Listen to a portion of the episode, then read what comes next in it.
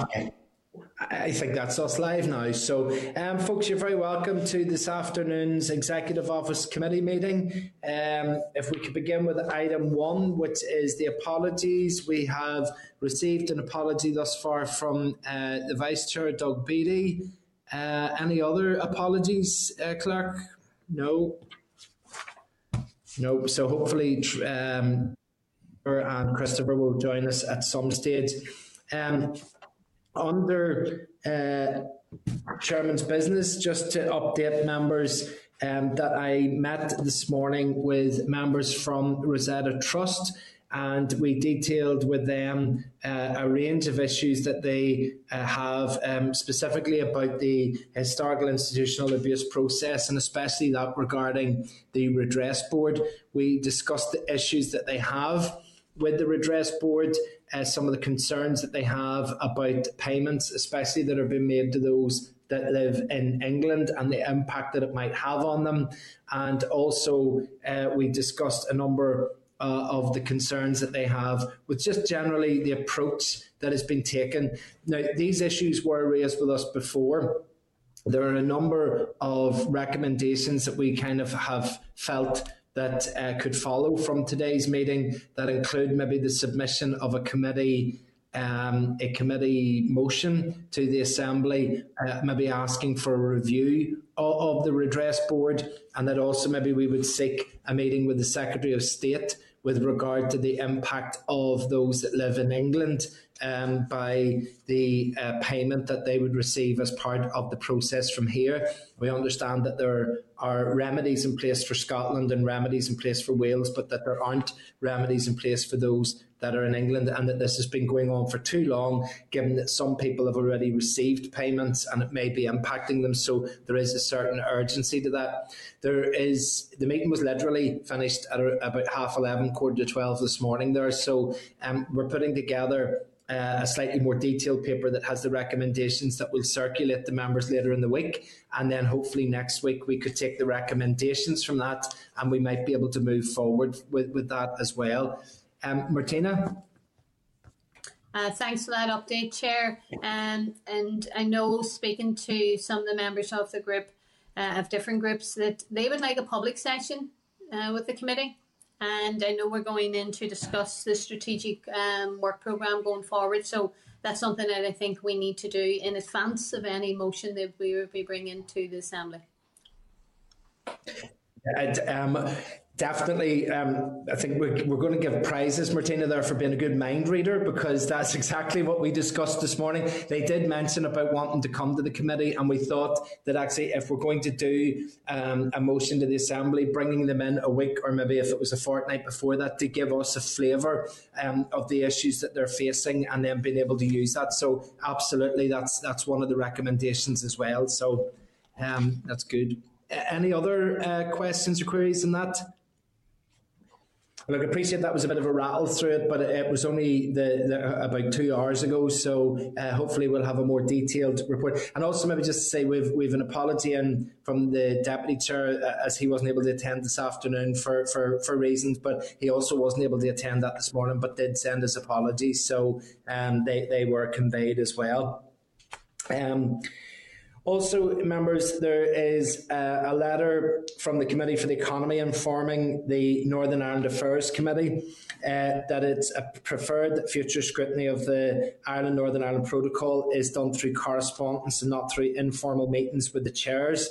Um, we, have been do- we've had about two meetings now with the chair of the uh, Northern Ireland Affairs Committee and a number of other uh, chairs from the Assembly committees. And I think just they maybe it's a good idea, but I just think it's maybe not working in its current format. And um, certainly agree with what the um, economy committee chair is saying and think that maybe we, we should look at some other um, method of doing that. So um, that will just be, we, will keep that going um, in the background and see what response there is uh, from the chair of the Northern Ireland Affairs Committee to the chair of the Economy Committee.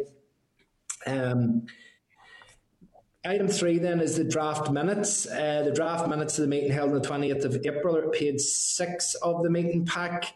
Um, are members content that that's a true reflection of the proceedings there? Okay. Uh, in terms of matters arising, uh, on page 15 of the pack, there was an invitation from the Oireachtas Joint Committee on European Union Affairs. The committee have invited us to attend their meeting on Wednesday, the 12th of May at 9.30am, and the meeting will be held virtually via the Teams flat platform.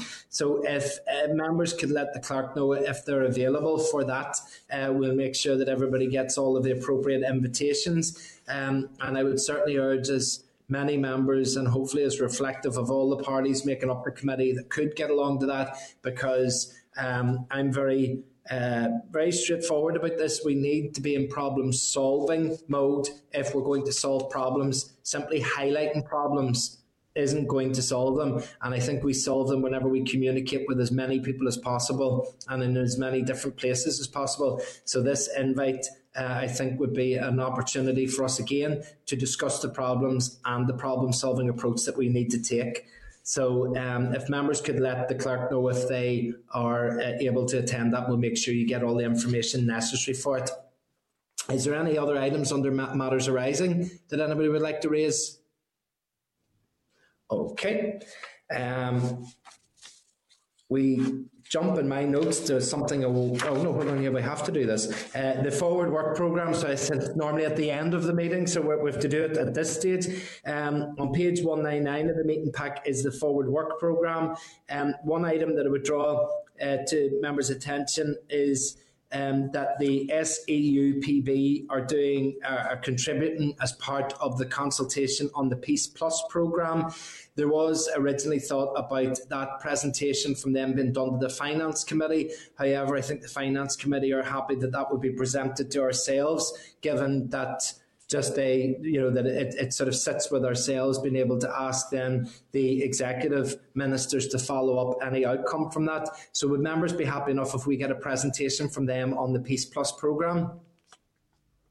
Okay uh, then if members are happy to note the rest of the forward work plan and we can discuss it further when we're having our planning session at the end of this meeting. So we'll note that. Um, in terms of correspondence uh, and the correspondence. Item 6.1 is regarding the statutory regulation 2021, um, which is the department's transfer of functions order. Uh, the committee will need to consider this SR, which is subject to affirmative resolution procedure. The SL1 was considered in October, and we were content at that stage, um, but it is intended to formally consider the statutory reg on the 15th of May. So um, could I get agreement that we write to the other statutory committees that are impacted by this SR to ask that they're content? Okay. Uh, yes, Martina? Uh, Chair, anything at all that we can do to accelerate this um, because we need this transfer functions order. It's been going on for far too long and it's impacting on a number of reservoirs. I brought this up at the committee before. We're dealing with it in the infrastructure committee as well and we have engaged with the TEO. So whatever has to be done to accelerate it, I'd appreciate if that could be moved forward. Okay, so I think uh, the 19th is the, the soon, that's uh, two weeks away. So I think that is the soonest way, the first opportunity that we can get that on. So that's perfect. Okay, our members content to note the rest of the correspondence. Okay, so uh, any other business? I don't have anything. Is anybody anything else they wish to raise? Okay, so uh, I can say then that the date time uh, on place the next meeting will be via Starleaf this day next week at 2 p.m. But again, just before any members run for it, thinking that that's the end of the day, uh, we are simply adjourning from public session so that we can take a training session on effective questioning, and then we can do our planning session uh, to look at what we want to look at for the year ahead. And it's, it's you know perfectly uh, normal and routine for us to do that in private sessions. So at that point, we will conclude the public session of the meeting. Thank you very much indeed. 30.